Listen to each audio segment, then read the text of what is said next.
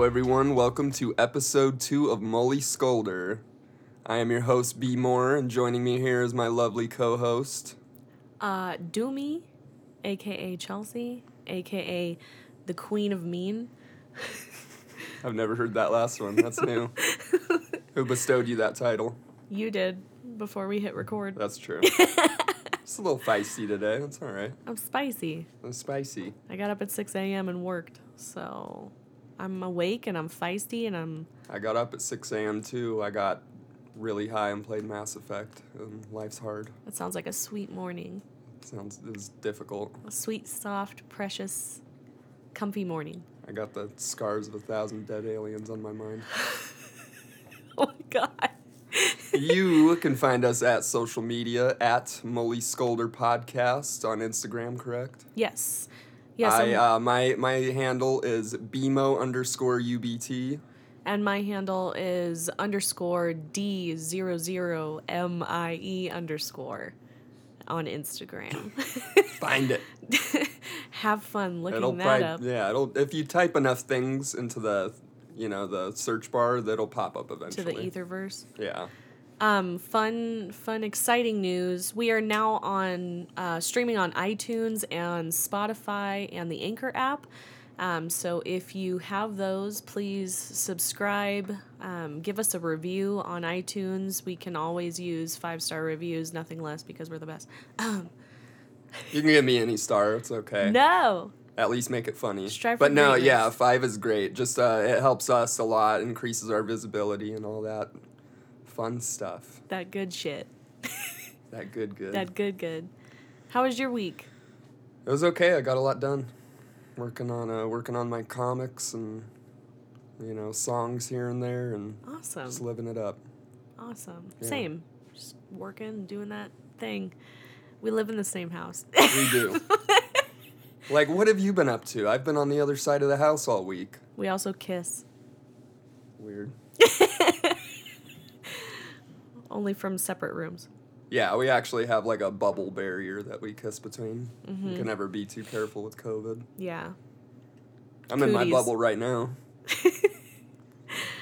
Um, well, today I guess we should kind of just jump right into it. I have been losing my fucking mind because um, this topic that we're going to be covering for episode two is something that I thought was going to be not only a great topic, but something we could really dive into and and get in, into the nitty gritty. Um, Yeah, you've been losing your mind on this all week. I have. I've been doing so much research. I wrote 11 pages of documentation just for this podcast, just for you guys because I love you. yeah. Compared to my research last week, which was like copy pasted PDF But we- hastily made. We discussed this, Brett. I mean, you're you're incredibly smooth with your information. When you learn something, it's easy for you to kind of, you know, just yeah, yeah, I recall it and Yeah. explain it poorly. my recall is shit, absolute cockapoo, and so I have to write everything out. no, that's good. I'll- I like it though. I feel like you're super prepared. You I- did you did let a little slip about the subject today. It is supposed to be a total surprise. But it, it's I don't think it's your fault because you told me such a, you gave me such an abstract amount of information and I'm such an article reader yeah. that I was like, "Oh, I remember reading an article about that." But the- but but- for the most part, I don't remember most of the details. I remember the broad strokes of the situation, and I feel like 11 pages worth of research, you're going to give me all kinds of shit I didn't know about I this. just never thought there was so much information on this topic. I thought it was just a cut dry mystery, and I didn't think I would have so many avenues to not only go into but research as well because there's just so much that's going on in this in this incident. Mhm. And speaking of incidents, our topic and episode is about the incident at Dyatlov Pass.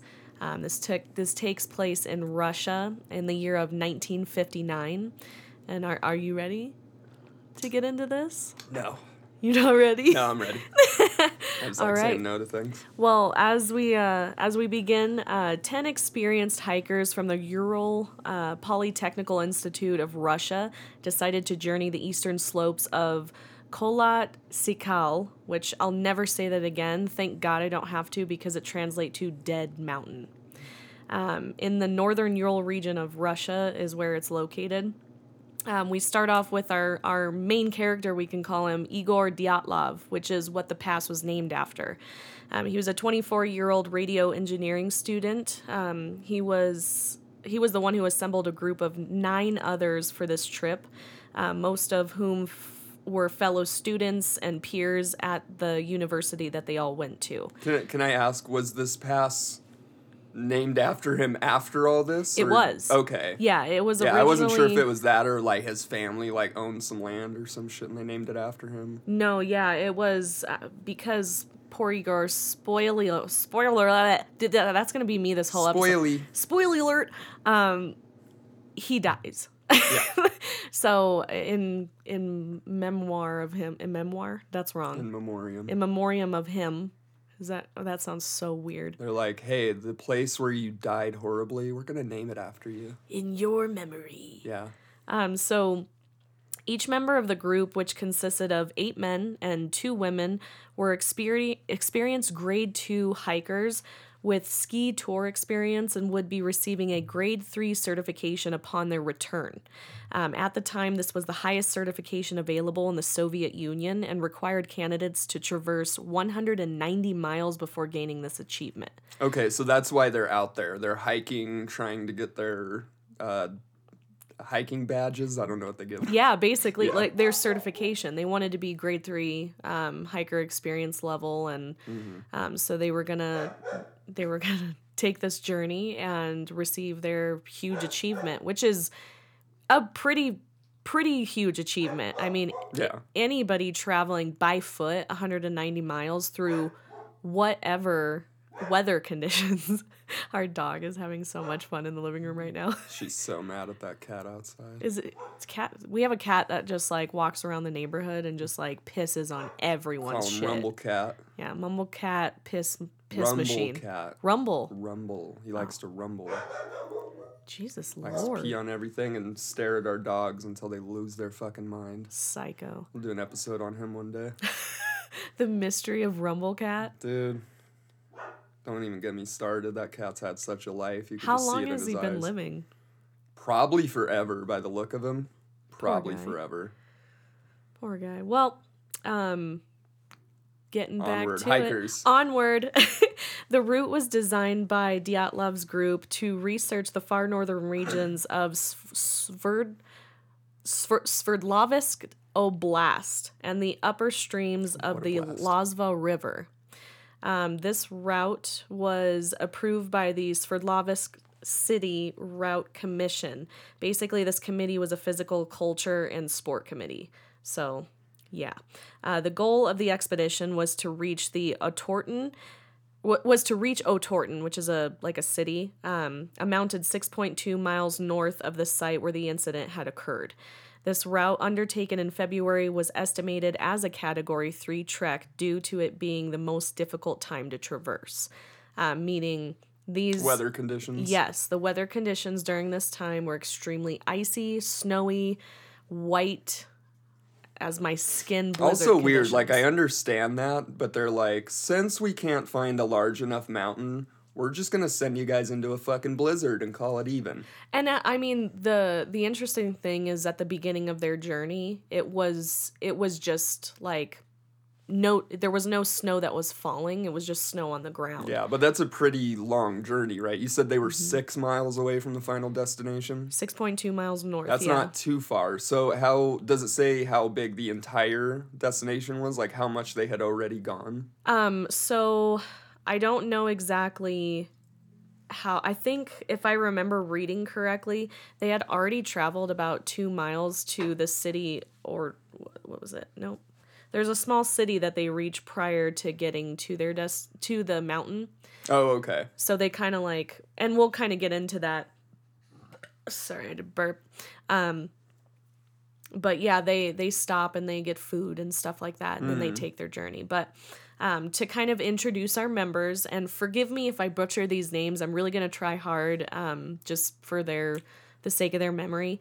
Um, we have ten hikers total. We have Igor Dyatlov. He was a male and the at the age of 23.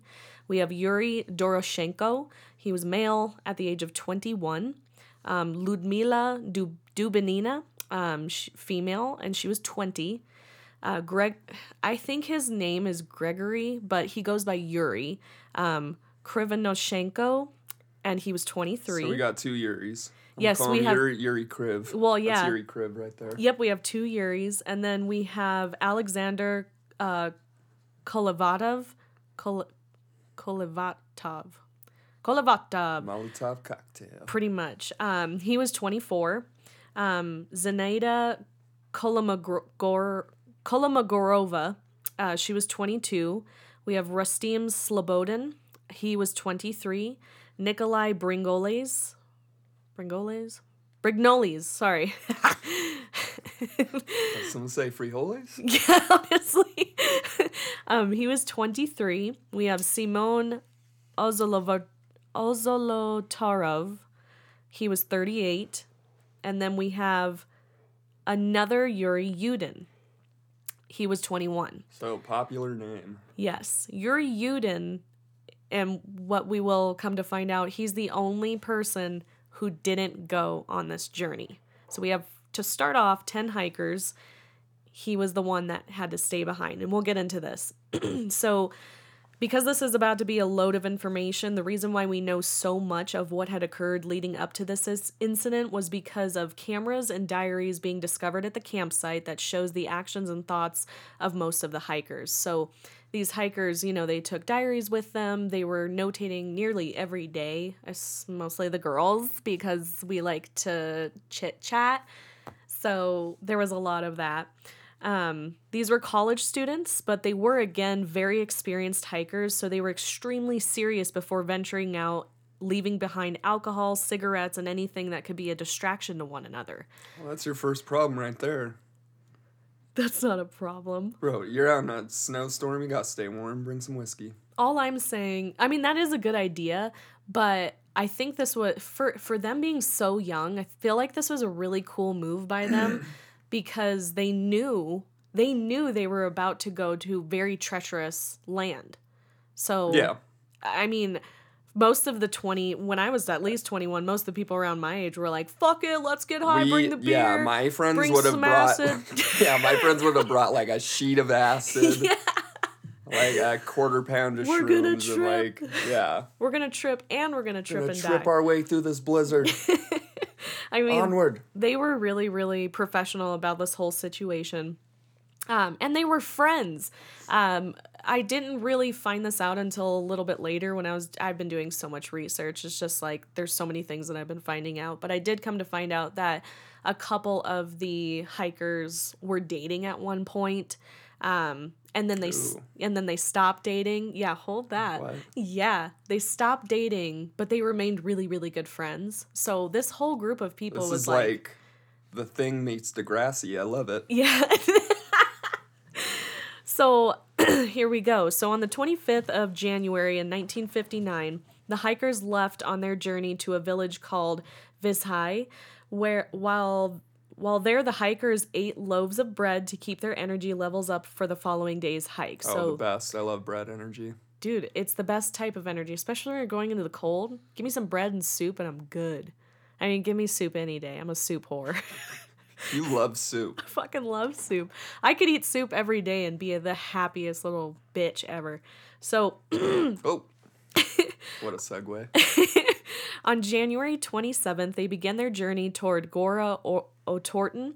And on the 28th, one member, Yuri Yudin, who was suffering from several health ailments, turned back due to knee and joint pain that made him unable to continue the hike. This left nine members to continue their journey. So Yuri Yudin was like, hey, I know I'm only 21, but my fucking knees hurt and I'm going home to where it's warm. Hell yeah, that would have been me. Yeah, he was the smartest dude out of Like, all of these white people. Like, let's maybe not do this. So on the 31st, the group arrived at the edge of a highland area and began to prepare for climbing. They stored away food and equipment that would be used for the trip back. Um, February 1st, the hikers began to move through the pass. From what we know, they plan to get over the pass and make a camp for the next night on the opposite side. But because of worsening weather conditions due to snowstorms and decreasing visibility, I've got Degrassi in my mind, I swear to God, they lost their direction and deviated west toward the top of Dead Mountain. So, snowstorm comes in. They're like, you know what? Let's make a different plan. We need to kind of make a tent and hunker down for the night. So was it named Dead Mountain already? Um, yes. I love that. Do That- you? Yeah, that's like being like, "Hey guys, it's the snow's getting pretty heavy. I think we should stay at Skeletor's castle tonight. let's just let's go there." They're just full of shit decisions. Oh man. Just kidding. I I, just I mean, you know, when you're when you're risking your life like that anyway. I'm not a particularly superstitious person, but I feel like I would stay away from Dead Mountain. so because we're talking about this, I just have to get into it. So the reason why it's named Dead Mountain is because there's a local tribe ne- called the um, I, you know, I and I out of all due respect, I don't know how to pronounce it. It's either Muncie or Munsai tribe, um, but they're the ones who named it Dead Mountain. And I'm just saying, any any native culture to the land Yeah. who chooses the name Dead Mountain, It's for a good reason. it's for a fucking reason, Yeah. dude. So I don't We're know. like all our ancestors are buried under there. yeah. They're gonna take your soul now. I mean the Muncie the I'm just gonna say the Muncie tribe because I feel like that's what it is, but um they basically they know the ins and outs of this land, whether it's treacherous or not. Yeah, yeah. Any weather condition. They hunt. They I mean they're all about the land. They hunt, they, you know, do animal sacrifices. They they're all tied into this land. Yeah. So they know it inside and out. What we've come to find out is that they are uh, a pe- what we know of. They're a peaceful tribe. You know, there is hasn't been any history known to man of cannibalism or anything crazy like that. They're just you know one with the land. So when the group realized that they had made this mistake, they or they had made the mistake they had made, they decided to set up camp there on the slope of the mountain, Dead Mountain, uh, rather than move a little less than a mile downhill to a forested area that would have offered them some shelter from the weather. They Smart. decided to they decided to camp on the slope of the mountain. And this is where I feel like them being 20 years old plays in because that's like yeah, that's like the start of the horror movie, right? yeah. That's almost like uh like you're setting shit up for Jason, except Right. Jason is the storm. someone was going, you know what? My feet hurt so bad, Yeah. and I'm hungry, and I just don't want Probably to one go of those anymore. Russian women. Yeah, white people. Whoa. So, um, before leaving, Igor Dyatlov had agreed with Yuri Yudin that he would send a telegram to their sports club as soon as the group returned to Vizhai. This was expected to happen no later than the 12th of February. Um, when the 12th had passed and no messages had been received, there was no immediate reaction, as a lot of the time expeditions like this can take longer than expected. Um, so, you know, Yuri was like, ah, you know, it might be bad weather. Maybe they're just hunkered down and they'll they'll come through in, you know, two or three days. By the 20th of February, the travelers' relatives demanded a rescue operation. Um, there had been so how many days had passed since they were supposed to be back? um, 12, 28, So about eight days. 12, 30, 40, 50, 60, 70, 80. Yeah, eight days. Sorry, I'm bad at math. I had a finger. No, no, no. That's I had fine. a finger I'm- count. uh, you know, approximations are fine with me. I'm just wondering, like, how long before their family goes, like, what the fuck? Yeah. So eight days had passed. The Seems fam- reasonable. Yeah, the families are going, what the fuck? Let's let's find them. Um, so the rescue uh, the rescue group consisted of volunteer students and teachers from the institute, um, to which later the army and militia, which is Russian police forces, uh, became involved with planes and helicopters. So first, the first people that went out were students and volunteers and teachers. Um, now, mind you, just to kind of give you an idea of this institute, there's a lot of really, really renowned hikers that go there, um, just like the the group that we have here. Um, there's a lot of people who are very knowl- knowledgeable about the land. And so at first I was like, what the fuck? Like people from the school went searching, the police didn't even go. Yeah. Um, but They almost well, I would say like on on first thought, they probably do sound more qualified than Right. the average police. Maybe not a, a dedicated search and rescue team, but right and they were the sense. they were the responsibility of the university at the time so university officials went as well so it kind of was it wasn't as crazy as i had initially thought um, so uh, i'm just gonna take a hit of this pipe real quick because i want a little bit of weed. we don't do drugs in this house. Our Shih Tzu doesn't like it. Yeah our dog is really offended by the She's smell so of marijuana anti-weed. she's so cute though about it she's just like oh, She yeah. does. She puts up with it. She's like, "You guys are burn gonna burn in hell, but I accept you." I'll at least be worshipped by God. okay, so we're gonna jump in. Um, this is the 26th of February. This is what happens. Search party located the tent that the group spent their final night in. Upon investigation, it was discovered that the tent was cut open from the inside out. So this is our first what the fuck. Um, to give you guys a visual, this was a huge tent. It was like a big leather bound, heavy weighted tent. Uh, in the inside of the tent, there were two stoves that had pipes that led out of the tent so that they could keep warm, they could cook. It was a very Oh, it's like a insulated source. Wow. Yeah, it was uh, not something like you know one of us would take out into the desert. Yeah, it sounds or- more like a like desert. a yurt or something like that. yeah, it was um it was long and it had the shape of a normal looking tent, Mm-hmm. but it was fully equipped for them to be able to survive in negative temperatures. So, my first initial thought when I heard this was something crazy must have happened for them to cut themselves out of the tent from the Yeah, inside well, out. what?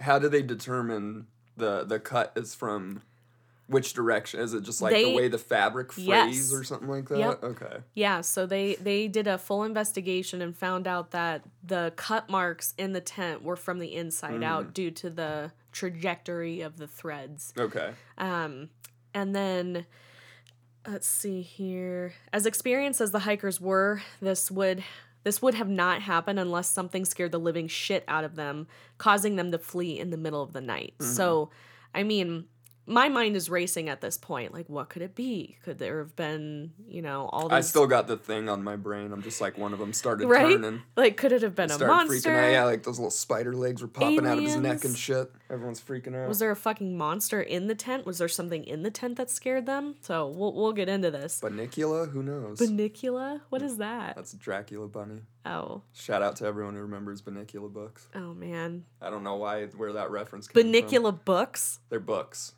I got You're such a I got that high that I just remember it just unlocked that memory. Oh my gosh. Um, so this was the only bit of shelter that they had with them. Uh, they were in blizzard-like conditions, so whatever it was that sent off their flight or fight or flight mode uh, made them run. Or did they? Uh, most of the group that fled the tent were not wearing shoes. yeah, so obviously they're like getting comfortable. Yeah, Something fucking happens they're, where they're like people like are like comfy sleepy mode. Yeah. and something scared them so bad they not only left the tent but they left not clothed appropriately Yeah, for the weather conditions Alright, right away my brain goes, they cut themselves out of the tent. hmm Why not go out the normal way if you're running from something? that's what i'm saying like even if it was something scary you think they would untie the knot or Yeah, something Yeah, you think that would be your first um inclination mm-hmm. is to like and I don't know I, I mean I'd have to see pictures of this tent, I guess. I don't know if it like zipped Mm-hmm. or if it was like I've slept in one of these before, like a tarp tent, Right. Where there's no side; it's just exposed on the side. Is it like that? Mm-hmm. Because that's you would think the normal reaction would be like book it out of the exit you can see. exactly the nearest exit But Mm-hmm. they were like fuck this let's go we have to go now right? So um let's see here. So they were dealing again with temperatures in the negative 30s uh, even more shockingly all nine campers footsteps were all discovered walking away from the tent. Instead of them being sporadic as you were running out of sheer fear and panic, the footsteps were discovered walking one by one, single file, in their bare feet, with hardly any clothes on, as they slowly began to freeze to death, yet again in the middle of the night. So when the searchers found them, you can tell um, they, they went into this when people run through the snow, your foot generally drags and causes a bigger footprint. When you're walking, they're very uniform Yeah. steps and they're all it it appears to be that they're all walking. All right. You want to know what Scully Brain says about that I right away? I fucking do. I'm like, someone has a gun on them That's what I'm saying. ordering them out of the tent. right. You know. So that's that's that, that's just something that I well here's the thing that is weird to me about that is if it was somebody outside of the tent, they still would have left the tent. Or were there multiple people that were there Mm-hmm. that caused them to at first, you know, maybe they heard gunshots or something and cut open the inside of their tent to run and found out they were surrounded? The tent cut almost feels like a red herring to me or something. right? Like, It's so clashing already. It's like, okay, they th- yeah, you would I think mean, when lo- they cut open logical brain with the information given, like, oh, they were probably like attacked by someone, Right. held at gunpoint, let out into the cold. The other thing that came to my mind was, you know, they were saying it was blizzard like conditions, Mm-hmm. but if it was blizzard like conditions, they likely wouldn't have found the footprints.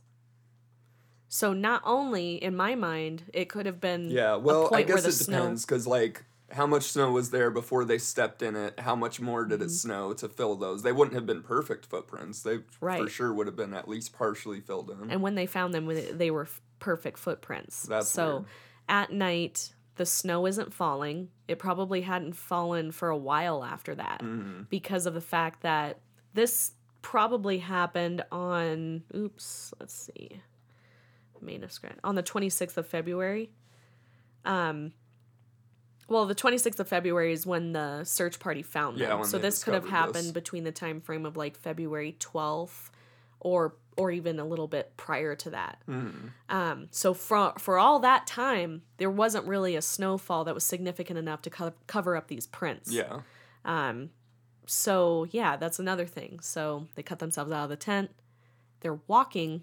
There's no snow, so there's no immediate danger of. I'm just gonna say an avalanche or a snowstorm. Mm-hmm. So to me, those theories are automatically eliminated. You don't think so? Because okay, I'm just gonna say that the thing I do remember about this reading it Mm-hmm. was that's the conclusion a lot of people were coming to was like avalanche makes the most sense. Mhm. If there was an avalanche, though, footsteps would be That's what I'm. Yeah, that's what the I, that, the the whole tent situation is a little weird. Mm-hmm. Like, why are those footsteps there? Also if It wouldn't Where- have. Like, why were if they would have been buried by an avalanche? Why were they all away from the tent? Mm-hmm. You know? The other thing is that um, if there was an avalanche, avalanches, I did research on avalanches in general. Um, when there usually is one and there's forested areas, there's a lot of tree and brush damage, like a shit ton. Well, there was none here at all. So that was very, very interesting as well. So, another spoiler alert everyone dies except Yuri Yudin because he decided, you know what, I'm not going. So we're gonna get into it. Um, every single one of the deaths at Dyatlov's Pass seems incredibly suspicious. The morning of February 27th, search parties set out with full confidence that they would locate the hikers and that they would be located alive. Little did they know. While combing the area in a patch of trees, they noticed something brown sticking out of the snow near a cedar tree. When the party approached the tree, they noticed that all the branches on the lower part of the tree had been broken off as if someone were trying to climb the tree. Remains of an old fire were found under the tree as well. Next to this fire was where the first two bodies were discovered. Yuri Dor- Doroshenko is our first victim. Um, he was the first hiker found lying face down in the snow wearing a short sleeved t shirt and swimming trunks and two socks with no shoes. His injuries included burns on his head and foot, gray fluid coming out of his mouth. oh great. His body was covered in scrapes and bruises, and his ears, nose, and lips were covered in blood. It is speculated that these injuries were self inflicted and done out of agony as he was freezing to death. The gray fluid coming out of his mouth is typically a sign that the body had experienced a strong force to their chest cavity. This could have suggested that he fell from the cedar tree or that someone else had pressed on his chest with extreme force. His official cause of death, however, was noted as hypothermia, and the gray fluid was never noted on the official report. So, our first death, I found this, you know, interesting because number one, he's barely clothed. Um, we have a tree that's broken with signs that he climbed, someone climbed the tree, and we have signs that potentially someone fell from the tree.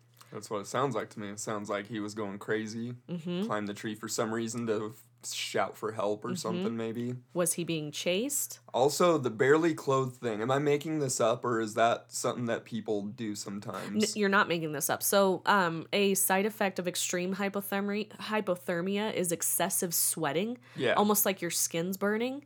So, something that people have done in history when they are suffering from hypothermia is remove all of their clothes in an okay, attempt yeah. I, to th- cool I down. thought that was a thing because it was Yeah. like, that's. Yeah, so it almost sounds like they like started freezing and going crazy. Losing their mind. Yeah. right May, i i don't know what the point of climbing the tree was there could have been tons there could have been tons of things like looking for help Yeah. or direction or anything Seeing if like you that could see a building or something. Yeah. Right. A fucking landmark. I don't know. and um the so our next victim is yuri krivonoshenko he was And fo- the. I right know. Away. Boom, boom. um, he was found lying next to Doroshenko under the cedar tree. He was found wearing a long sleeve shirt and one single sock. His body was heavily bruised with multiple cuts as well. Burns were found on his foot, up his legs, and on his hands as well. Inside of his mouth was a chunk of his own knuckle. This may have been done in order to stay conscious or to stop himself from crying.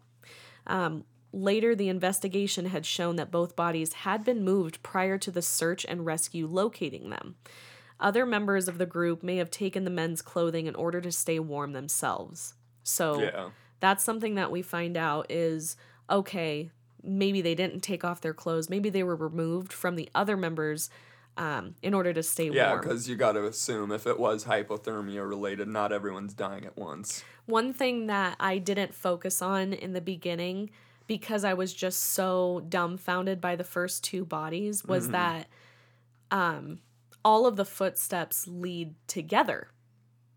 So there's a sign of a fire. We have everybody together, but we only have two bodies here. Mm-hmm. So in my mind, I'm like, if everybody was together, potentially, why did only two of them die and the rest carried on? Well, because if, if it is hypothermia related and not everybody's going to die at once, it's going to be uh, like a slow process. So my only thing is this wasn't located too far away from the from their tent. Yeah. Um, their tent was very warm and I and you know uh, insulated. Yeah. So they're running out. Let's assume they're fully clothed. They're not going to die immediately from hypothermia. This is not a fact. This can't this scientifically cannot happen. Your body has to go through a specific amount of time in order to start Well, that's what I'm saying. They're- they're not- hypothermia. They're not uh, all dying at once. They're all going through the process at different stages. For sure. stages. For sure, but but these are our and I'll just say this, these are our only two victims with burn marks on them. I was also wondering about that. Is the burn like fire burn? The burn is fire burn. It's not burn? from um almost a deep frost. What's it called? Frostbite. frostbite. It's not um because like deep frost. one thing because I had to do some research uh, because um, when you get frostbite, your actual extremities can turn black because your Mm, yeah, your that's what I was skin's wondering dying. about. If they're talking about that kind of burn or like. but this a- was an actual fire burn. Fire burn. so, but they had tools for making fires Mm-hmm. in their little tent, right? So my brain's immediately just going like, obviously it's fun to think about like a fucking yeti tearing them apart or something. Mm-hmm. But I'm just like, I think they just all went fucking crazy. The other thing that I'm assuming, because I thought of the theory of all of them traveling together, Mm. maybe they didn't. And this is something that is never told to us. We don't know if the group was separated. Mm-hmm. So, very well could have been, you know, maybe Yuri 1 and Yuri 2 were just alone and they were found later by hikers Yeah. Well, trying to find their way back to the anything tent. about footprints going down to Nope. that area? Nope. They don't. Uh, there there is and I'll get to it. There is some of the um footprints that are looking like they're leading back to the tent, but they stop. So nobody nobody not one of them ever gets back to the tent. Mm-hmm. So um we'll go to the next part here. So the next body to be found was that of Igor Dyatlov, the one the leader Mm-hmm. the one they named the fucking pass about. Yep. The fearless leader. He was found face up with both of his fists clenched, and his body had also been clearly manipulated after death. I'll fight you, frostbite. You're onto something. Dyatlov had abrasions and bruises on both his ankles. Um, he endured cuts and bruises to his face. He was missing an incisor in his jaw. And the coroner stated that his injuries were consisted of that of a fist fight. His official death hmm. was hypothermia. Hmm. So, in my mind, I'm already thinking confrontation. Mm-hmm. Was he fighting with someone in his group, or was he fighting with someone who was trying to take over his Yeah, group? yeah. Right? So, sad way to die. I felt really bad for him. I saw his death picture too. He really did have, he just like sh- straight up. up. Yeah, Put up literally. there. Like he was clenching his fist and died that way. Crazy. That's a man's way to die. This is a man's death. I love it. So our next uh, victim is Zenata Kolmogorova. Kolmogorova. Um, she was the first of the women to be found. She was found better dressed than other than the others, but one of the sweaters she was wearing had part of its right sleeve torn off. She had abrasions on both of her hands, bruises on her face.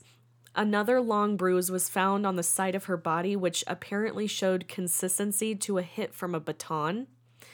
Uh, these injuries show a potential sign of struggle, yet her official cause of death was labeled as hypothermia due to a violent accident. Uh, it is likely that Zanata and Dyatlov were trying to make their way back to the tent when they both perished. So, all injuries so far, well, I shouldn't say all, minus the burns, are blunt force. Mm-hmm. Which kind of reinforces the avalanche thing, but the burn thing is throwing me off. Yeah. But also, like, how reliable is all this medical evidence when you have the people just like, they all froze to death? Right. They're like, they're Well- covered in bruises. This person got the fuck beat out of them. I- Are you I sure? thought the like, same thing. Hypothermia. And I will have to plug somehow the references that I found because I was able to find this wonderful human being who had taken his sweet fucking time with his team and translated all of the autopsy reports, the criminal or the criminal, um, the police report, the militia reports um, from Russian to English. So we have all of the evidence from the at least the autopsy reports Right. that shows you know what type of bruising there was what type of blood pooling there was um, natural and unnatural things that occurred to the body Yeah. they really really went into detail but something is causing this coroner to go i'm just going to put hypothermia Yeah, almost like they're unsure. almost like they're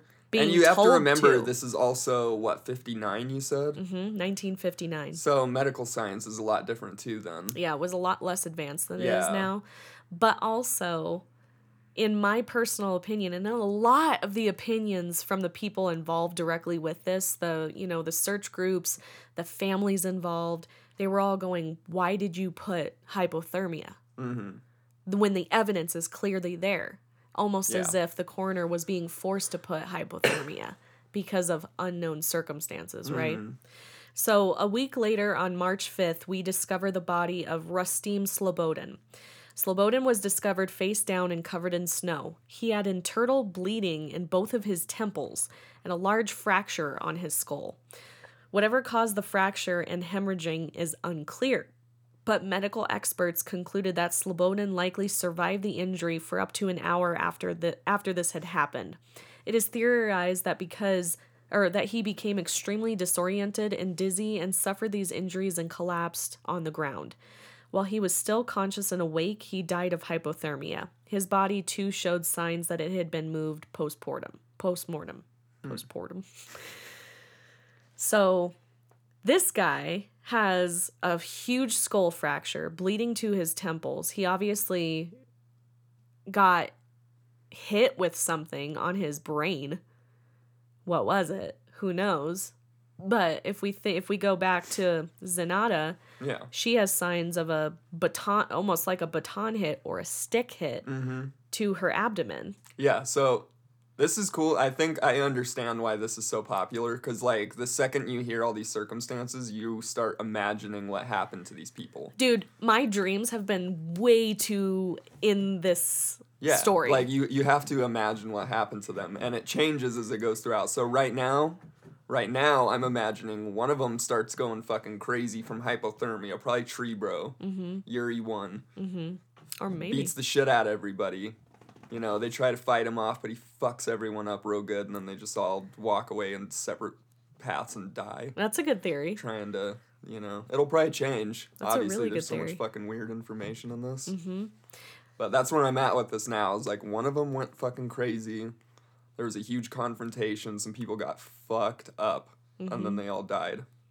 Yeah, there's a lot to this, and there's a lot more, which is why I love this story. There's so much more. Like, we're here right now. We're on the same page, but with the information I'm about to provide you, you're gonna be like, "Well, hold the fuck on." Exactly. Yeah. My my Wait a uh, minute. my imaginings I feel are gonna change real soon. It's about to get fucking crazy, babe. so months go by uh, before a member of the Mansi tribe would. Okay, and this is okay. Here's where it gets interesting. Months would go by before a member of the Mansi tribe would discover a den created by the surviving hikers. So, this den was a final effort of the remaining four to survive the freezing temperatures, but was unsuccessful. Our first body that's discovered in the den is that of Ludmila Dubinina.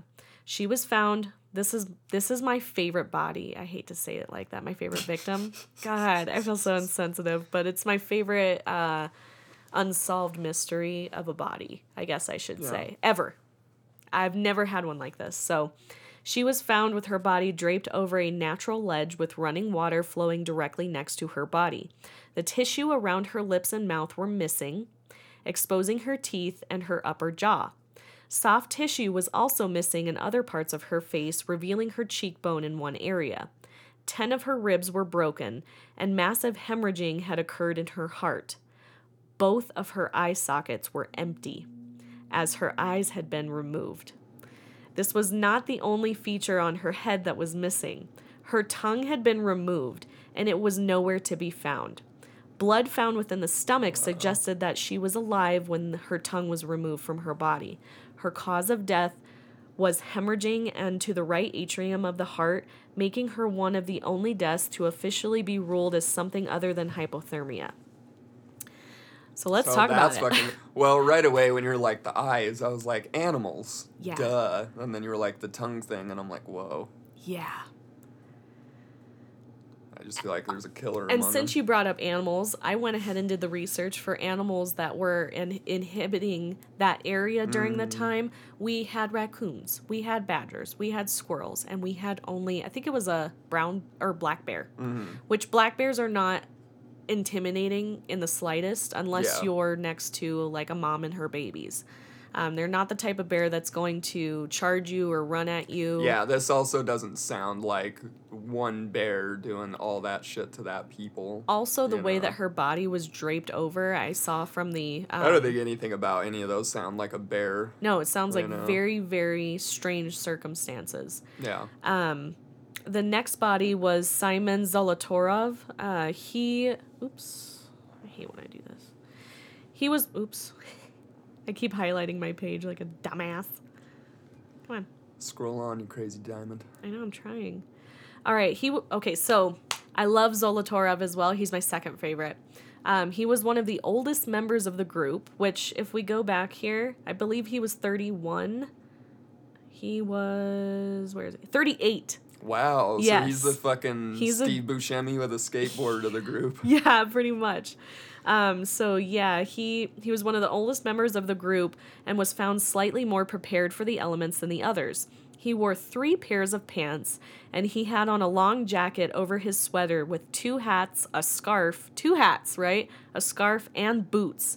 Despite having preparation for the cold, he too perished along with the others. Much like Dubinina, Zolotarov had mysteriously suffered injuries to his chest, resulting in five broken ribs and a flare chest, which means his chest was like when you when I saw the autopsy Yeah. pictures, it was like someone just dropped a fucking boulder on his chest.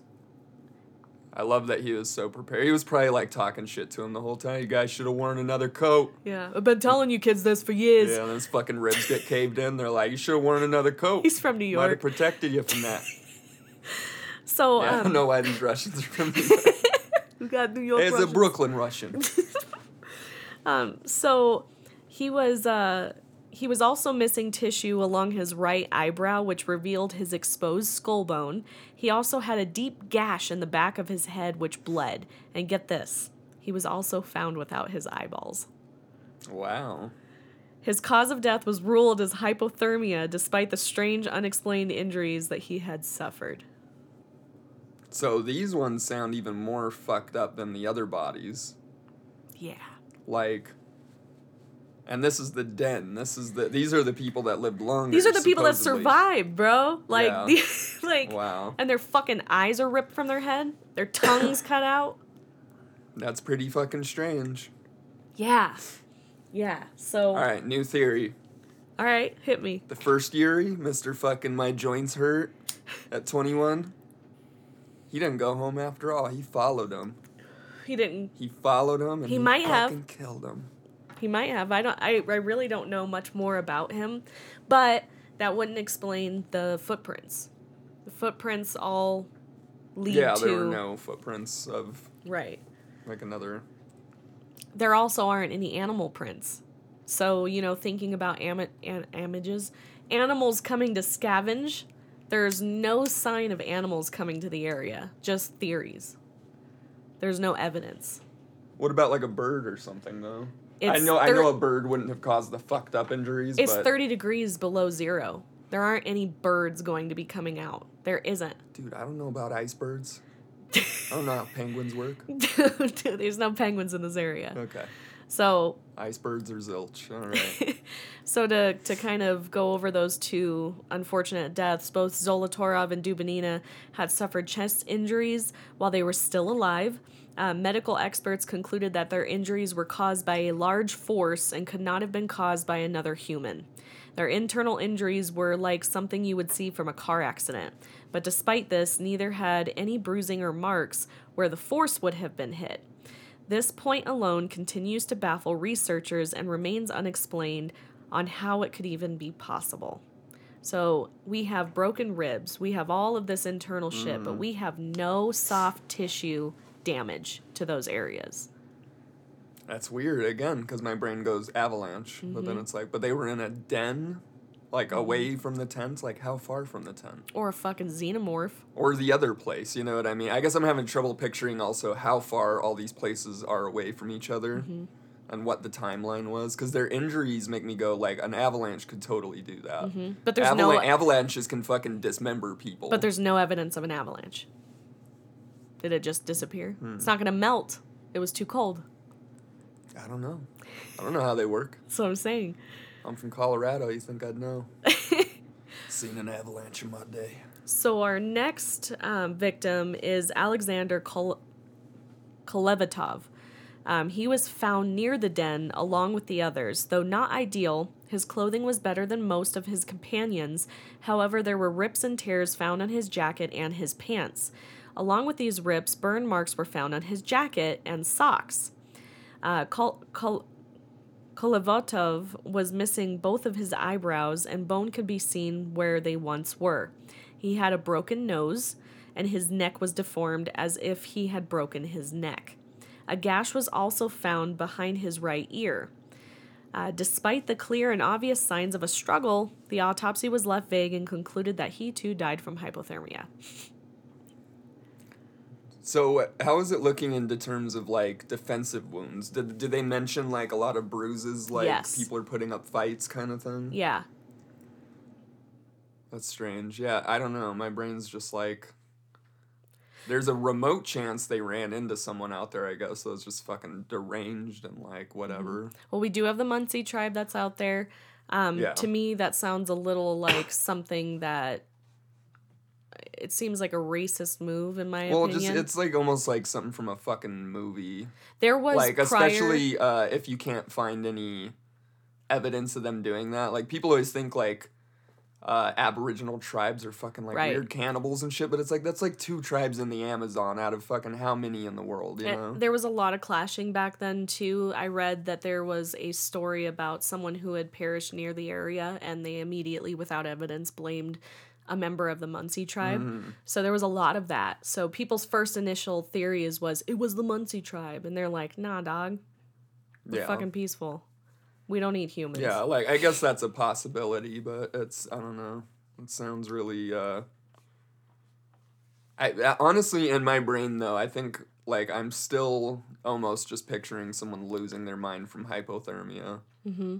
You know, and killing everyone else. But it's hard to put together the timelines, the locations. Mm-hmm. Like the the person who killed everyone would have had to travel from the trees to the den to wherever else, Mm-hmm. And there would be footprints, and that- presumably because there were other footprints. and there's there's signs Unless that they only walked on old footprints. You know, From- that old trick. from the police reports, they said they found no footprint, no additional footprints. So that's just something to note. Um, our last and final victim is Nicole Brignoli. Um, Brignoli was found, like Zolotarov, in a sense that he was more prepared for the outdoor elements. It is believed that both were outside of the tent at the time that the others fled uh, which would explain why they were already prepared for the cold. Brignoli was found with bruising on his lips and on the lower left side of his face. He had internal bleeding in his lower right forearm. His skull was fractured and cracked all over the left side of his head. These fractures would have had to been would have had to have been caused by an extremely powerful force, meaning that another human could have not have caused these injuries. They have they would have likely been in a or sorry, he would have likely been in an unconscious state and would have died no more than 3 hours later. His death too was officially blamed by a powerful force that could not have been caused by a human. Damage. Every single one of our victims has blunt force trauma in Yeah. some sort of way. Um, they have abrasions. Some of them have their eyes removed, their tongue cut out. Um, the list goes on and on. And so, Yet he's feeling more plausible by the minute. Oh no. so um, it is determined that the last four remaining members of the group had taken clothes from their previously deceased payers payers uh, in a desperate attempt to survive the cold. It was discovered that on these clothes, you ready for this? Mm-hmm. It was discovered that on these clothes there were trace amounts of radiation. I remember this. Yeah, I remember the talk about the radiation. Yes. So there were uh, there were. Tr- uh, hold on. It was discovered that on these clothes, trace amounts of radiation were detected, and adding to that, radiation was also detected in the entire area of the of the Dyatlov Pass at the time. It is believed that there is no natural way this radiation could have been found on their bodies, but an explanation as to how it got there has never been offered. As a whole, no part of what has occurred seems to make sense, and so there have been thousands and thousands of theories as to why or what had occurred on that fateful night. So, our last bombshell of evidence is that The- the on radiation. four on four members there's radiation. So I did research, and I don't even know how I found this shit, but I found the exact testing that was done on the clothing from these victims Mhm. for a radiation test. And I'll go into that a little bit later. Um, but they were saying that the radiation read so high that it was like five five points above what the normal radiation level would have been. So then, did they check the area for radiation? I don't have a report on that. I couldn't find anything. But from what their report says, is that they detected radiation within the area, Okay. which now So, points to well, okay. So, can radiation make someone lose their fucking mind like that? um Like I high concentrated amounts. I'm like they're assuming. I mean, I don't know how it works. I know that's how it works in Fallout, but that might not be too realistic. I don't know. I think it might be a little realistic. I mean, we have we have animals that are from what's that place called? The zoo. No, where the there was like a, a radiation spill. What, Chernobyl? Yeah, Oh. look at all the animals in that area. You know, they all got fucked up somehow, some way. Yeah, you never know. Maybe they were on top of some like nuclear wastes, Mm-hmm. like dump site or something. So we're gonna go into these theories. Are you ready? Yes. All right. So our- I, I was hoping you'd get to that, and I'm sure you have a fucking list of theories. I don't. here. I I picked the top ones because there's hundreds. There's probably so many. Yeah, like how many have I had just in the fucking like 40 minutes we've been sitting here? It changes every two seconds. So our first popular theory is the Mansi tribe. Um, I wanted to get this one out of the way because I hate it. Uh, one of the first theories to ever come out was that those of the local Mansi tribe had killed the hikers. It goes that a storm had caused the hikers to wander off and ended up on what is now known as Death Mountain. The mountain had come, or the mountain was home to the Mansi people, and it was theorized that they attacked the hikers when they ventured onto their land. A piece of evidence to show this was the fact that the Mansi chum, which is a stick formation to make a tent, was found just a few hundred meters away from the campsite. Uh, supposedly, a chum was a symbolic structure that was created at the time of a sacrifice. I did some research and it's an animal sacrifice. They've never sacrificed humans from any evidence or history that we show. Um, could the hikers have been a sacrifice for, or, or what? Could the hikers have been a sacrifice um, due to them stepping on the Mansi land? Uh, there is photo evidence of pictures taken of pillars belonging to the local tribe, and history has shown that the Mansi tribe is not always welcoming to visitors. Uh, the Mansi tribe it people, just sounds so fucking Blair Witch. yeah, Like it's just I don't know. I agree. It sounds like some uh like xenophobic shit. yeah, straight Um, up. I mean, like there have been you know Aboriginal tribes that have killed people in the past for wandering on their land, but it's usually after like plenty of warning and shit. They're humans too, you know. Yeah, exactly. Um, they know they don't want to get in fucking trouble with the outside world. They're not looking to scoop people's eyes out. They don't even want to be involved in the outside world. So, Yeah. you know. It's yeah. I have trouble latching onto that one too much. Even the little stick formation, it's like they live in the area though. You can Yeah, probably find a lot area. of those, right? Mm-hmm. And you could. So- I, I, I, there were more than just one Yeah, that one seems like I guess I see why it's in the mix. because it's close to the area. Yeah, like I, I wouldn't even say, but you know that doesn't account for the the high force, uh, blunt trauma things they were talking about. Exactly. Unless one of them figured out how to build that fucking gun from No Country for Old Oh Men. shit, that's a cow killer. oh, is that what that is? Yeah. Fuck that. Mm-hmm. That's what he uses. It's just an air pressure gun. It wasn't even a gun. Yeah, I thought he just built it himself. No, it's like one of those. Other, Yeah. He just puts a hole in his head. Anyways, uh, the Mansi people knew this land better than anyone else in the world. Perhaps they could have covered up their tracks and staged the murders in such a way that they knew it would never be solved. This, Yeah, they they fucking went back over all their tracks with a broom. That was the one guy's job. He just cover it up, cover it up. Jimmy. It's Jimmy Sweeps. They're all still from Brooklyn. This could explain the sudden need to escape from the tent, and they could have been told to walk single file form from a tribe member. At the end of the day, though, it does not make enough sense, especially for those who had experienced car accident level trauma. Plus, the idea that they would have to had cover up every single one of their footsteps seems far fetched. Um, and in regard to the Mansi, the Mansi chum, this was likely to likely used as an animal sacrifice, not a human being. Um, it has also been debunked that they had even that they had never even performed human sacrifice has sacrifices. So that's that one. which I think is a bust. Our next theory is the avalanche. The next, uh, so This is the only one that makes sense with the trauma for me. Like, so it doesn't actually. I've I've heard people can get like dismembered in, in avalanches and like fucked up in crazy ways. You can, but there's there's been like very very small amounts of people who have experienced that type of trauma Mm. from an avalanche and it was it was in an area where massive massive amounts of snow would have crushed them. right. We got to remember this is snow.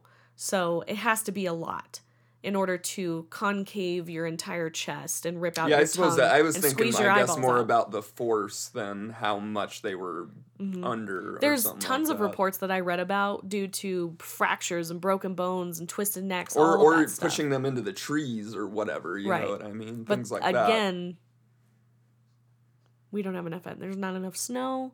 There's no broken trees. And yeah, and I guess Their the, footsteps are everywhere. You said the bodies in the dens too. That's weird. Yeah. So, um, this area also is not known for having frequent avalanches. Um, they were camped at the base of a mountain, meaning they would have been in a direct path of an incoming avalanche. Uh, this theory would explain why the hikers would have cut open their tent to run out as quickly as they did. Well, they didn't really run, they walked, as evidence shows.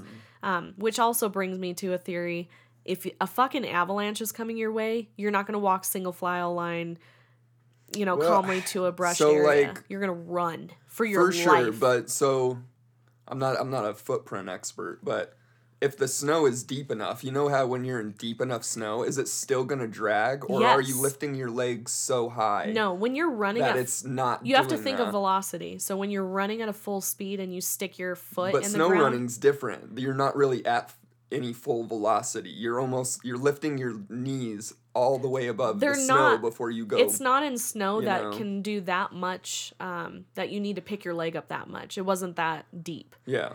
but it was deep enough to show that like they did a test to where they put their foot in the snow and ran, Right. and it dragged. It caused bigger footprints. Yeah, I would assume that usually. I guess I just didn't know like how deep the snow was. And some of these footprints were barefoot. Mm-hmm. And there was just bare feet prints, you know? So it's just, it's interesting. So, um, this has been the widest spread theory that majority of the people like to settle on. However, it is not without issues. So, for starters, this does not explain how the hikers experienced such serious injuries. Um, remember, those who had suffered from broken bones showed no signs of tissue damage near their injuries. Uh, this is significant because in an avalanche, uh, if an avalanche had caused a rock to strike them or cause them to collide with a tree, there would have been significant damage to their tissue around their broken bones. Um, at the very least, there would have been major bruising and they would have been completely covered with abrasions from head to toe. Also, there was never any signs that an avalanche had taken place in the area that night. Uh, perhaps the hikers thought an avalanche was coming. Maybe they heard a loud noise and they panicked and cut open their tent to flee. And maybe when they realized their mistake, they walked single file into the woods to find shelter in the trees. But this does not explain what killed the hikers. Yeah. So that's the avalanche theory. I Um, don't know. I'm still kind of on it. I'm still kind of on it, just because the injuries. I don't know. I don't know how else to explain. I don't know, dude. away. Our next theory is your favorite theory Yeti. the Yeti. What? So potentially the hikers camped in the Yeti's territory and the Yeti took revenge. um, it is a theory. This is so well thought out. The reason it is popular, though, is because the hikers took cameras with them, and there is a photo of an unknown figure. Ooh. Um, I do not want to call it a man or a creature because I truly don't know what it is, but in my opinion, it looks, it looks, um, closely. It looks like a bearded man with camel pants on and no shirt. Mm-hmm. Um, but the photo is very, very fuzzy. Like, So that's a Yeti. They're like, that's Bill. yeah yeah basically um the interesting thing though is that uh yuri yudin took a look at the picture and he can't uh, like he cannot identify anyone in the group but the picture's fuzzy so he knows his friends but at the oh, same but he time can't tell them apart in the picture. yeah he can't tell who this would have been if Yeah. it were someone from the camp um but i don't know it's it's kind of creepy. So this figure is next to a tree in a forest covered in snow. Um, the obvious evidence that there was not a Yeti is that there are no footprints other than the hikers. Um, this also doesn't explain any re- radiation being on the hikers' clothes. Yeah. So unless we have radioactive Yetis running around in the Russian New band name. radioactive Yeti. Ugh. Yep. All right. So our next theory is aliens. It always has to be there, right? Well, the radiation, I know. That's probably there's more. where the alien comes There's Ooh. more. Yeah. So I thought the same thing. I was like, fucking aliens. But um, the next and creepiest theory is aliens. Bright lights were seen overhead of the Dyatlov Pass on the night of the incident. Local Mansi hunters claim that the lights look like glowing spheres that match the description of a modern day UFO. Zolotarov's camera was found with extensive water damage, but the film within it was eventually developed and would showcase something strange. It shows that he was trying to photograph some sort of light source in the night sky. Uh, this could very well have been due to the damage of the camera being in the condition that it was. Uh, believers of the UFO theory see this as an indication that Zolotarov was photographing UFO moments before the hikers fled their tent. Remember, Zolotarov is thought to have been outside of the tent before the hikers Yeah, and these are the last photos in, Yes. the, in the roll or whatever. Also, Zolotarov was found deceased with a camera around his neck. So this is oh, okay. So yeah, he was taking those real recent. Okay. right. And I did look at the order of the photos from his camera, and the last photos are that of these orbs at night. Hmm. So it's very, very interesting. Um, maybe this unidentified light form began coming after the hikers and caused them to flee. Uh, people believe the UFO made the hikers go into a trance like state and walk down the hill in single file form. This would explain the radiation and the fleeing, and it may potentially explain the injuries endured by the hikers. So, this is, to me, this is a theory that I cannot say yes or no to. I can't just be like, nah, it wasn't that because blah, blah, blah. It's hard for me to picture it though. Okay, so let me set the scene. U- UFO UFO lands. Guys taking pictures. He's like, "Oh shit, Yuri, spaceship," and he's like taking pictures. All right, UFO lands. The beings come out and they're like, "Get out of the fucking tent." Single file. Everyone gets out of the tent. I'm sorry. Single file. No, they would have been like, meet map. Meep. And they just understand. They're like, he told me telepathically with his brain, I need to get the fuck out. And they walk single file. they get close enough to the alien, and they're like, we got radiation now. Well, You didn't tell us you had radiation, bro. The alien, jealous and hurt in his feelings, just punches the fuck out of him. He's got like Kryptonian strength. maybe he's got a thunder Just blaster. in a moment of rage with his Thunder Blaster hand cannon. Takes them all out. Feeling horrible about what he's done, hops in the ship, on to the next galaxy. That's the theory we're talking about here. Is that what you believe? That's how it played out in my head. Exactly like that. I don't know. I don't know. I'm thinking maybe, you know, Zolotarov is like, oh shit, the UFO, and takes a picture of it, and then everybody's like, did you say UFO? And they're like, la, and they start opening up the tent, and then and they Start cutting it up. they start cutting it up. They're so excited to see a UFO. Yeah, they're like, we gotta fucking see this. Fuck the tent. Fucking Yuri number two like knocks a pot over and starts a fire. Oh my god. What if it was like all the theories at once? a Yeti runs by? Fucking Yeti runs Gets in by the and just knocks one of them out. Yeah. Yeti's like, my ride's here. It's the only thing that can explain it. All right, I derailed you so hard. I'm sorry. No, What, I- what's uh what's another So, popular theory? Our next theory is psychological madness. So many believe that there was a strange psychological event that occurred between the hikers. Those have paired this theory with paradoxal undressing. This is a phenomenon when a person suffering from hypothermia, yet they feel as if they are overheating.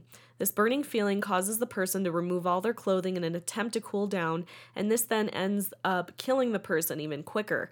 This was initially used as the likely cause of the hiker's death, as it explains so many were improperly prepared for the hike.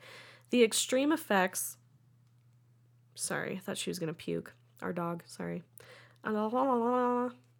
The extreme effects of hypothermia could have caused the hikers to hallucinate or hear things and thus flee from a non existent threat. On surface level, this could explain a lot, but digging deeper, this theory can be discredited. Uh, the remaining four hikers took the clothing from their already deceased peers. Also, a fire was found by the first two hikers. There were signs and evidence that the hikers were actively looking for warmth and trying to stay alive. This also does a crappy job of explaining the injuries that the hike- hikers endured. Um, unless their minds made them turn on each other, but then how would you explain the radiation? Yeah, well, yeah, see, there's just too many little things. Because that actually does make a lot of sense aside from the injuries and radiation. Mm-hmm. Because, again, they're not all going to go crazy. Every human is different. They're all having different reactions They could to have been whatever to. level of hypothermia they're probably in at that point. I just think though that if one person is suffering from hypothermia and is going crazy, nine people or eight other people would be able to subdue that one person and they would have stayed in their tent or tried to get back to their tent or something. I don't know. Maybe they got fucking, like, psycho strength. This one's pretty cool too because it still falls in the category of the psych- psychological theory. Um, so another theory is that of the frequency winds being blown in the Dyatlov Pass. Um, this is called Kármán Vortex Street. This ultra low frequency is said to cause panic attacks to many of those who experience it. Um, maybe the hikers heard this and fled their tent due to the paranoia. Down the mountain, they may have realized their mistake, but it was too late. This does not explain the gruesome injuries, however. Uh, all of the hiker for all of the hikers to experience the same so- psychological phenomenon and for all of them to react the same way seems incredibly unlikely. Yeah. So, this is one of my favorite theories coming up here. So, uh, the Soviet cover up. Uh, one of the greatest theories is that the Soviets covered up this event. This event was covered up, or this event could have been covered up by the Soviet Union for. Oh, I'm sorry. This event was was covered up by the Soviet Union for nearly 3 years after it had happened. Once it was finally revealed to the public, inconsistencies in its reporting and its autopsies were heavily prevalent. Um, much of what we know about this case from the earliest Soviet reports, meaning that they could have misconstrued the information of the case in such a way that they knew no one would ever discover the truth. Um, but if this is true, then what could they have been hiding? Uh, going back to the theories, they would have wanted to cover up UFOs or Yeti. Uh, potentially, the military could have come in after knowledge that they had encountered these things. One one personnel from the search party claimed that they were uh, there were military shaped boot prints in the snow with the nine hikers single file trail. This could indicate that the hikers were ordered down the mountain by a member of the military, and from there the group was taken care of. Uh, the cover up could have also been for a more probable theory. This event took place during the Cold War. Uh, Russia was very obviously trying to develop new and powerful weapons, and for these weapons, they would typically evaluate them in a remote and desolate region, much like the area of the Dyatlov Pass. Uh, maybe Russia was testing nuclear weapons in the area, and at the time, the hikers had moved their way in, and when it went off, and when something went off, it it terrified the hikers, causing them to run away from their shelter. Potentially, these weapons could have struck some of the hikers and caused the uh, their strange and terrifying injuries. It was even confirmed that rockets were shot at the direction of the Dyatlov Pass from a military group somewhat near the area. Okay, so that's interesting because like that's maybe one of the only ones that it covers a lot of bases. Mm-hmm. Like if there was radiation found on them, mm-hmm. there's Nuclear radiation. Uh, I guess depending on how close the blast zone is, the injuries. Yep. Like that, I think a bomb being set off close enough to It you could could fuck con- you up physically. It like could that. rip yeah. you in half, let alone concave your Yeah, yeah. So like cavity. you know Evie, the the sonic stop. force from that or whatever. That actually that almost explains more than Mm-hmm. you know. So here's here's the here's the interesting thing about that theory though. So when there's nuclear blast or explosions or anything like that, there's usually what's called wind I'm just going to call it wind damage because I don't remember, but the tops of trees would usually be damaged. Mm-hmm. Um, even even uh, fast planes and stuff like that have been known to cause things Yeah. like that. But there's no evidence of that. There's no ed- evidence of any other damage except what's done to the tent and done to the victims. So we don't know. Hmm. Um, Evie, no. So, uh, officials denied that the rockets would have landed anywhere close to the group. Um, a Soviet cover up seems entirely possible, but we still will never have an answer. So, This episode of Mullyscudler is brought to you by Silly Cream. Silly Cream. Are you tired of creams that don't have a sense of humor? Are your bones, funny bones itching? Are your other bones itching? Get some Silly Cream. You can slather it on mostly anything. put it on your junk, put it in your mouth, stick it in your eyeballs. We don't really know what this stuff is for. This was developed by Todd James Sr., Jr., over at uh, Silly Cream Industries. He was sitting there one day and he had a dream. He said, You know what? This cream needs to be silly. and uh, we don't really know what it does, but you put it on the windows or something. Cover, cover, yeah, cover up your windows and keep the keep the light out. Keep the light out and the smiles on with Silly Cream. Right now, a special offer for our listeners. You'll get two tubs of Silly Cream for only $98. Only ninety eight. Only 98 well, 98.99. Oh, okay. So $99. Still an excellent tax. deal. I'm laughing already. It's a great deal. All you got to do is visit www.sillycream.gov.todd dot gov. .gov and get yourself two tubs today. Silly cream. Stay silly. Cream it. Cream it. Okay.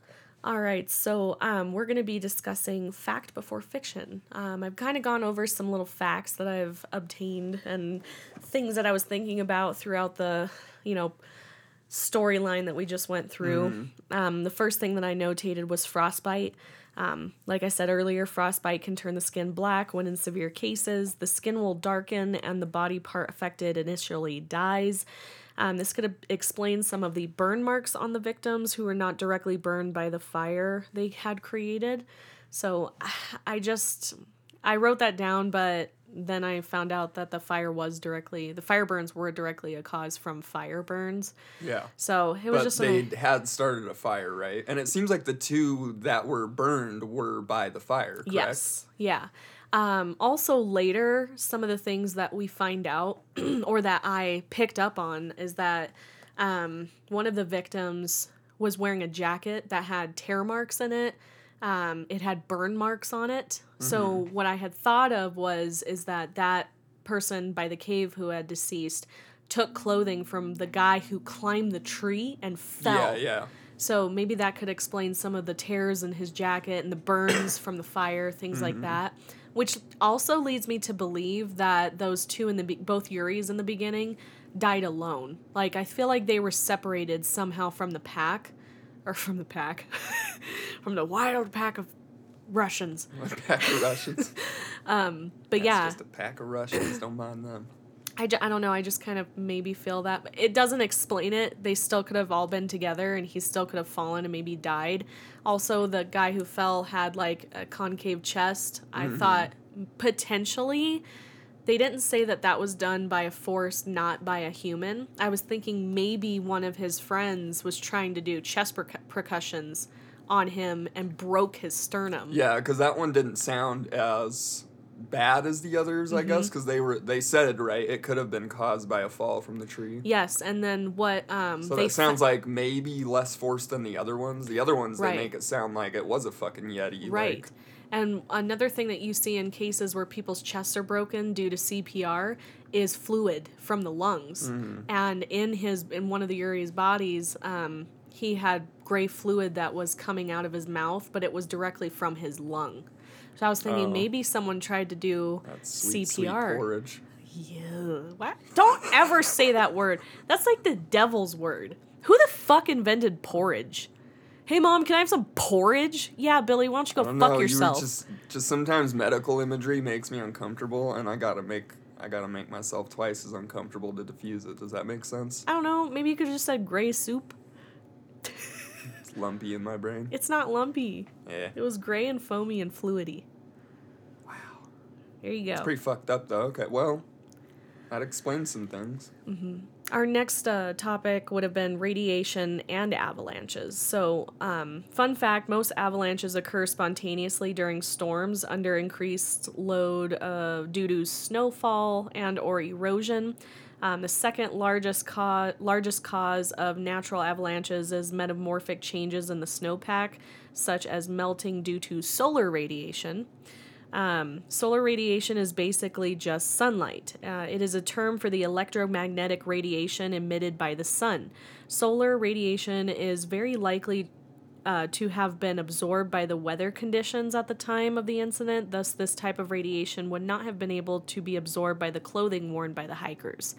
So, I felt this was imperative to kind of explain because if people do research on avalanches, a lot of avalanches are actually caused by like solar radiation Mm-hmm. and um, tectonic plates moving, things like that. Yeah, but you you would gotta think like solar radiation would not stick to their clo- their persons Yeah. in an amount that would probably alarm you. Right, and Think the other about how long a person can sit in the sun. We don't carry those amounts of radiation on our clothes all day after. Exactly. And the conditions during the time were that of blizzard like weather. Um, you know, what occurred, what happened to them happened at night when they escaped from the tent and ran and uh, escaped. I'm just going to say, I don't, I keep wanting to say ran, but they really didn't run. Escape from New York. Um, the other thing that's so, so interesting is Zolotarov's second camera. Um, Zolotarov had a camera around his neck in the photos that were taken of him. Yuri Yudin assumed the group had only four cameras that were found in the tent, but this fifth camera was a complete surprise to him. Yuri Yudin was the guy who didn't go, by the way. Uh, the camera was also around Zolotarov's neck when he died, but water damage had ruined the film inside. The question that lingers, though, is why did Zolotarov leave the tent with the camera, and why did he take two cameras on the trip? One was used on a daily basis, and everyone saw it. It was left in the tent and discovered there by the search party, but another was hidden throughout the journey and was found on him only after he died. So that's just kind of weird to me because number one, he's the oldest guy. Number two, a little look into his history. He was like, he, I believe he worked on some type of equipment. Um, he was an ex war veteran, um, but he had worked with like plutonium and, you know, stuff within the wait, university. They found one camera on his person yes. They, he, he and brought other, two and others cameras. in his belongings, though, Yeah. like in the tent or whatever. Yeah, they weren't just his. They other cameras belonged to other people, but he Oh, was okay. only thought to have had one camera. And surprise, surprise, he had another. So which is the camera that they were able to get the footage out of then? The, the one all of on them, him? Oh, okay. So they were able to get the water damaged with stuff, some of it. some of it, yes. Um, most of it was damaged due to water, um, but the one around his neck, or you know what? Cause well, cause No, no, no. I'm so I'm so sorry. The one around his neck was not able to be developed. Okay, because I thought that's what that just said too. Yeah. Yeah. Okay. Yeah, I just wanted one- some clarification on that because My bad. Yeah.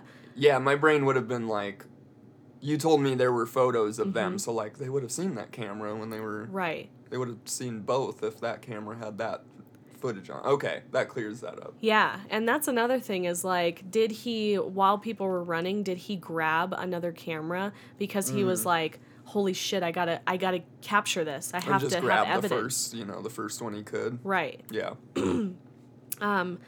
The next is the radioactivity report. So at the time this report was taken, the MVD, which is the version of the police, and the KGB were the two organizations investigating the incident at the Dyatlov Pass. While one was dedicated to solving crime on the private citizens level, the KGB was involved with top secret missions of the state of the state level. We do not have physical evidence of the KGB being present in the investigation, and we wouldn't because it's the motherfucking KBG. Yeah. KGB. KFC. Um, so, or I- I put radioactivity report, but um, oh no no, sorry, there's more in here. So, in regards to the victims, um, the victims were private citizens. Uh, MVD with prosecutor Ivanov. Ivanov, yeah, the, so the private or the prosecutor was Ivanov in charge and conducted with the investigation. From our reports, many of the facts presented were ignored by Ivanov.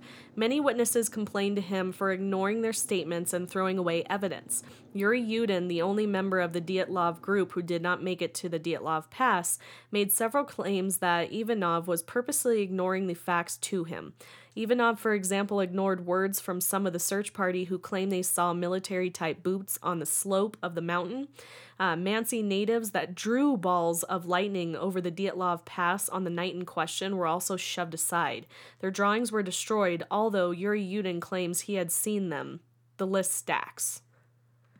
Interesting.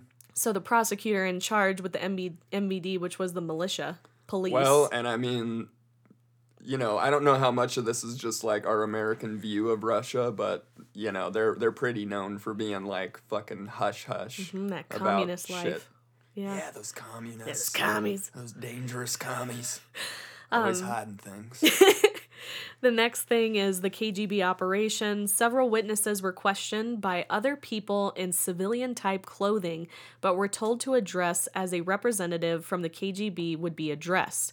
Officials on the regional level and in the UPI university made it blatantly clear that students and all participants in the case should cooperate with these men.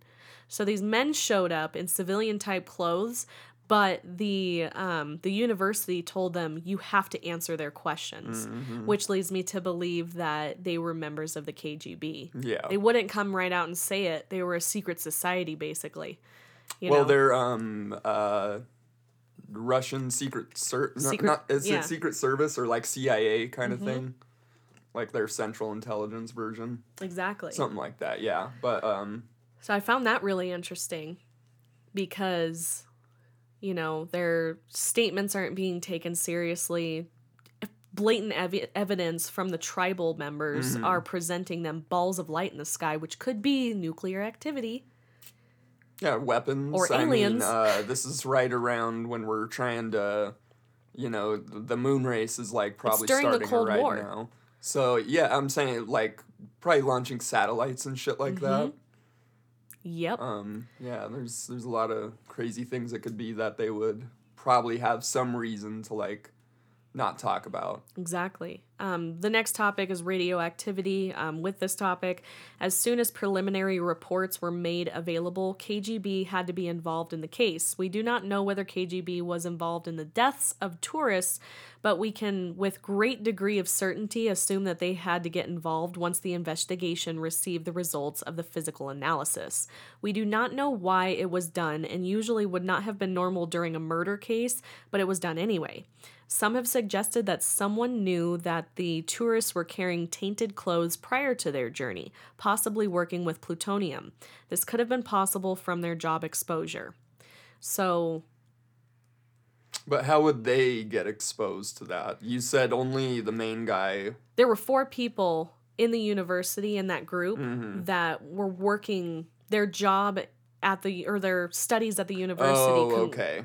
uh, Okay. So they were included yeah, yeah. research they, they on plutonium, could have been nuclear stuff. exposed to that stuff. yes. So was Um, it only found on their clothes, or every single body had that radiation? only four on? people? Oh, okay. Mhm. Not all of them. See, that's my Scully moment right there. I'm Yep. like, that's where the radiation came from. Right. Yeah. These guys fucking handling their plutonium like Homer Simpson in the opening credits and shit. Uh, the next thing is the dates. So, um, the dates that end the physical analysis are extremely important. On May 27th, we get the first preliminary results of the criminal investigation. Several items of clothing give presence of high doses of radioac- radioactivity. Any prosecutor in their right mind would have sent officials back to the Dyatlov Pass along and along the pass that the tourists took. Instead, Ivanov closed the case the next day on May 28th. Curious as the case had just taken an incredibly extraordinary turn. hmm So Ivanov is just like, nah, we're good. They died, avalanche or something. Yeah. We're good. Yeah, which makes it sound like they probably passed it off to some other KGB. agency that's not going to Mm-hmm. talk about it. The KGB is calling.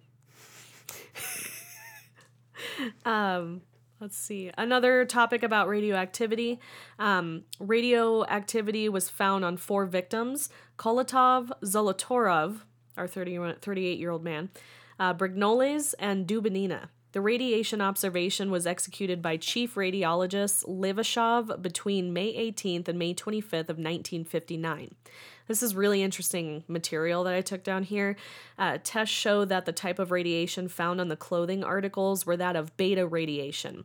Alpha particles and gamma rays are not detected, and the radioactive material was that of a substance. So this did not come from like sun rays, uh, basically, is what that's saying. Yeah, it came from something like I don't, like plutonium. Would Right. that give them that? Right. Okay. Yes. So um, these are questions to the expert of importance. So um, these were questions being asked to. Uh, I forgot his name. I don't see his name here. Levashov. Sorry. So one of the questions is: Once the clothing was pressure washed with extremely cold water, did the presence of radioactivity diminish? He said yes. That's what led them to the thought of this. This is a substance or particles. Um, and that's what they do basically is if something is contaminated to a level, they'll pressure wash it with like intense freezing cold water Yeah. to see if the levels go down. Uh, the next question is Can we assume that the clothing is contaminated with radioactive dust? Um, Levashov answers Yes, the clothes are contaminated either by a radioactive dust that fell from the atmosphere or the clothes were exposed to a contaminant while working with radioactive substances. This contamination exceeds, as I have already pointed out, the rate for persons working with radioactive substances. Um, and this was this information was provided from a chart by exam by the examiner showing what the normal radioactive rate would be versus an abnormal rate. Mm-hmm. So what he concluded is is yes, it could have been something they were working with, but it also could have fallen from the atmosphere. That was an, an interesting one. Like, does that actually happen? Like, like I don't know. From nuclear radiation weapons? particles Yes. Mm-hmm. fall from the atmosphere and like just dust people. Like, if you ugh. if you think of the bomb of Hiroshima, radio radioactivity lingered for years. It's probably still there. Well, yeah, but I I guess I've just never heard about that. Like it um, I don't know, falling out of the sky. what they mean by that is that if something went off, the the radiation could have baited them. Yeah. And it kind oh, of Oh, you're saying like even something sort of distant. Yeah. Like again, like weapons testing. Yes, which kind of would e- explain like at first they're all running, you know, they get It's separated. just such an extreme coincidence that they work with uh these people work with nuclear materials or whatever. hmm And then they end up being the ones with it on their clothes. Yeah, and these four with the with the ra- excuse me, with the radiation on them were the Mhm. four by the cave. It wasn't Huh. the other people, which were the four that survived, which means something else could have happened later, mm like an explosion or a nuclear weapon or something like that that killed them all. Yeah, it's I guess it's just interesting. Like you wouldn't I don't know, the the fact that they worked in an environment where Mhm. they could have picked up radiation that way. Mhm. But it's just that Occam's razor, it's just like that's probably where they got it from in my brain. Maybe. Maybe. Uh, let me see here. So, um, this is the last thing I have here, and it's it's far fetched, and it's it, it doesn't go into full explanation, but this is my theory. Space wizards. Um, my personal theory is that someone or multiple individuals in the group took something with them from the university, Mhm. some type of radioactive thing or material. Um, I have thought about theories as to what what they could have brought. Potentially a camera that ignited something radioactive, and one of the nine hikers had control of or possession of, um, potentially as a weapon to test out on other individuals.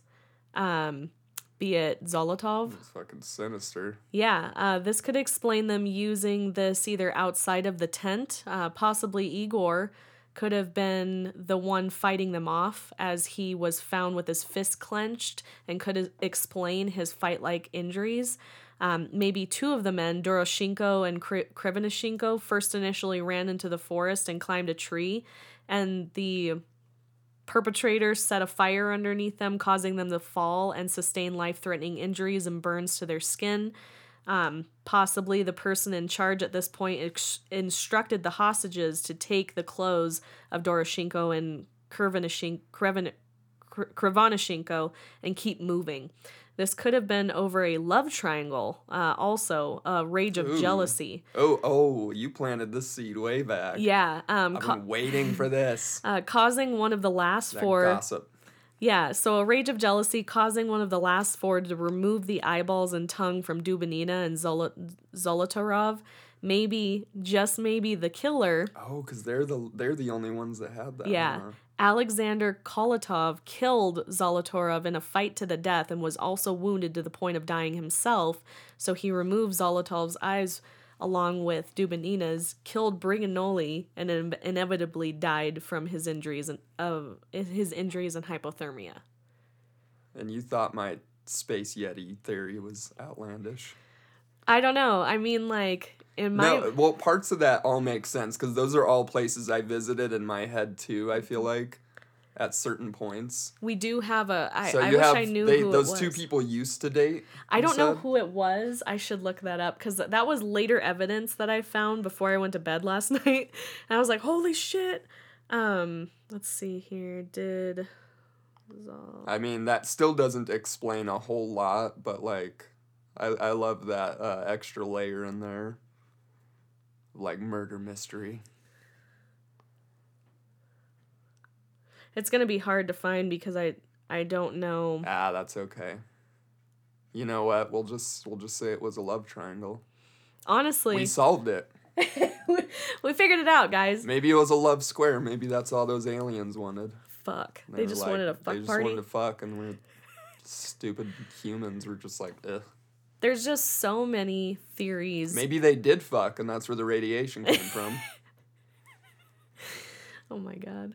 I really do think though like these four last people had radiation on them and nobody else did. I personally I like my theory. It's fun, it's creative, it's Mhm. scary, but also the big the biggest explanation that I can think of is that they were lab rats in a test zone hmm and they were basically used to see how these Russian weapons were going to work on human beings. All right, we tested on animals, now let's get some human subjects. I don't know. That's pretty sinister because that's like they would have had to lure them there or know they were going to be in the area. I'm not. So I'm their not university, hold on. with that. Their but, university was directly tied to the Communist Party. Mhm. I mean, they were directly working with the military, the high up military with nuclear weapons every single day.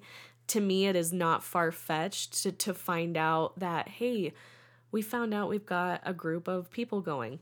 Let's just have Igor lead the way and have him drop out last minute so he can make sure they start their journey. I don't know. To me, it feels more like if it was that, probably accidental, and then they just went into like, oh That's so true. mode, Yeah, know? it could have been like, fuck, Like- we didn't know people were coming on this day when yeah, we were like doing nuclear shit up. testing. Fucking, you know. Yeah. We can't have any witnesses. That nobody leave no one Yeah, alive. I think there's definitely an air of shadiness, even if it's not as glamorous as our brains are going to. It sounds like there's definitely a little bit of um, involvement from someone who knows a little more than the general public. Yeah, and the fact that Ivanov, the the leader of the militia that was assisting in the searches, he just discredit discredits everything and says we're done. hmm Like he's almost afraid himself to continue Yeah, because he knows if he does, he could get in trouble Yeah, because he's it he's sounds trekking like, in. It sounds like he probably got an order from the top, you know, someone Yeah. above him, like, you're done. Also, like, the "Okay, fact that the Soviet Union kept this hush for three years before releasing it to the yeah, public. Yeah, strange. It seems like um, I would guess they probably have more on this than they're letting on. Mm-hmm. Probably a few pieces of it. If they don't have it completely figured out, they at least know something the public doesn't. Most likely. I really, really wanted this to be aliens. I really did. But to me, like we the balls of light, to be aliens. let's be honest. the balls of light in the sky and stuff like that really, to me, point to Mm-hmm. like nuclear weapons or something like that, or you know, Yeah. weapons in general. And the Mansi tribe just being like, huh, yeah, "What is this? We don't have an explanation." So they drew balls of lightning. great balls of lightning. Yep. Balls of fire. Last episode. I know. I now we got trying balls to of do- Yeah, I was trying to tie it Nice in. We'll get to all the elements eventually. So what do you think? What do you think about I this? think this was a great one. This was uh, exactly the flavor of this podcast. Did I, think. keep you on your toes? I don't have toes left. And frost bit right off. That's how in the story I was. Well, I hope you guys liked it. It really, really like bent my mind in every way that it could bend. I Yeah, this is a good one for everyone, I think, to dive into and do their own reading and research and just let your imagination run free, yeah. you know? I I had a lot of fun with it, and I still now I want to watch like a. I feel like even if now now because I did like more research than any YouTube video I've ever seen out there on this subject, I don't think I'd find a fucking documentary on it that would even touch base. I, I might find you, out you some probably won't things. hear anything new. Like, let's be honest, at this point, Yeah. we probably won't hear anything new. But as these things, as you know, with these things, like Oh, every few years, a new inf- a piece of information can come out. One thing that I did want to touch base on is Dubinina. So we know that her eyes were removed. We know that she doesn't have a tongue, and the the skin around her lips is gone, exposing her teeth. Right. So I th- I really thought about this one because I was like, someone cut her whole shit up. Like they just took shit and left. But then I started thinking she was found um, submerged partially in water, like running water. It was melting water from the the area that she was in. Um, but what I was thinking is maybe if her face was submerged, um, the tongue and eyeballs are soft tissue, so there could have been like organisms in the water that ate ate them. Hmm There was no evidence of That was her better eyes than anywhere. my theory. I was like, maybe she got her tongue stuck to like a the top of the ice lake, like the boy from the Christmas story. Stupid. She Tried to get it off, and just fucking the whole face went. It's just crazy. I wish though, well, the autopsies didn't say anything about any body parts being in their bodies because I thought about that too. Like, fuck, maybe they're just like, let's eat it. No, I thought she swallowed her tongue, maybe, Mm-hmm. but that probably would have come up. Yeah, no, the the whatever happened. See, that's the thing that's interesting is even if there were organisms that were eating her tongue, she wouldn't have had blood out into her stomach the way she did. Mm-hmm. The way they described it is when the tongue was removed, it was while she was alive, Probably swallowing. right? Yeah. And the the blood was Yeah, that's Filling what I'm thinking. Like, did she stomach. Mm-hmm. bite? My first thought was like, did she bite it off and swallowed it? But they probably would have found like a piece of tongue or something. something. Well, And then I'm like, to to me, I I know I'm still going, but I just have to say, like to me, it sounds personal when you cut a bitch's tongue out. So that sounds personal Yeah. to me. If it were KGB, they just would have been like, you know, thunder gun dead. yeah, yeah. But her fucking tongue was cut out. Her eyes were removed, and Kolatov's eyes were remo- removed. And Yes. Kolotov was not, his face was not submerged in the water. Well, I think we solved it. Jealous alien slash yeti slash uh, boyfriend hiker boy. I think it was It's one of those, or all of them. or radioactive or I don't know Zolotov. Zolotov is my my boy for being like a really interesting character. He's the oldest. Like what do you you're almost 40 years old. Why are you hanging around with a bunch of 20 year olds? I think he's a weirdo. I think Yeah. my favorite is the Yuri who stayed behind because he's the only motherfucker I can relate to in Mm-hmm. this whole story. my knees hurt. I'm going back. yeah. Well, I don't know. It's up to it's it's really up to God at this point. I'm just kidding. we didn't tell you guys at the end of this podcast we convert you. We really appreciate you. This was a really long episode, so if you hung on this long, we thank you so much. Um, Keep keeping on and hanging on. leave us a review on iTunes. Like I said, we're on iTunes, so please give us um, subscribe and give us a review. Share with your friends and let us know what you think. And we appreciate you being a part of another episode of Mullyscudler. And we love you so much. Yeah, Love you. bye. Bye.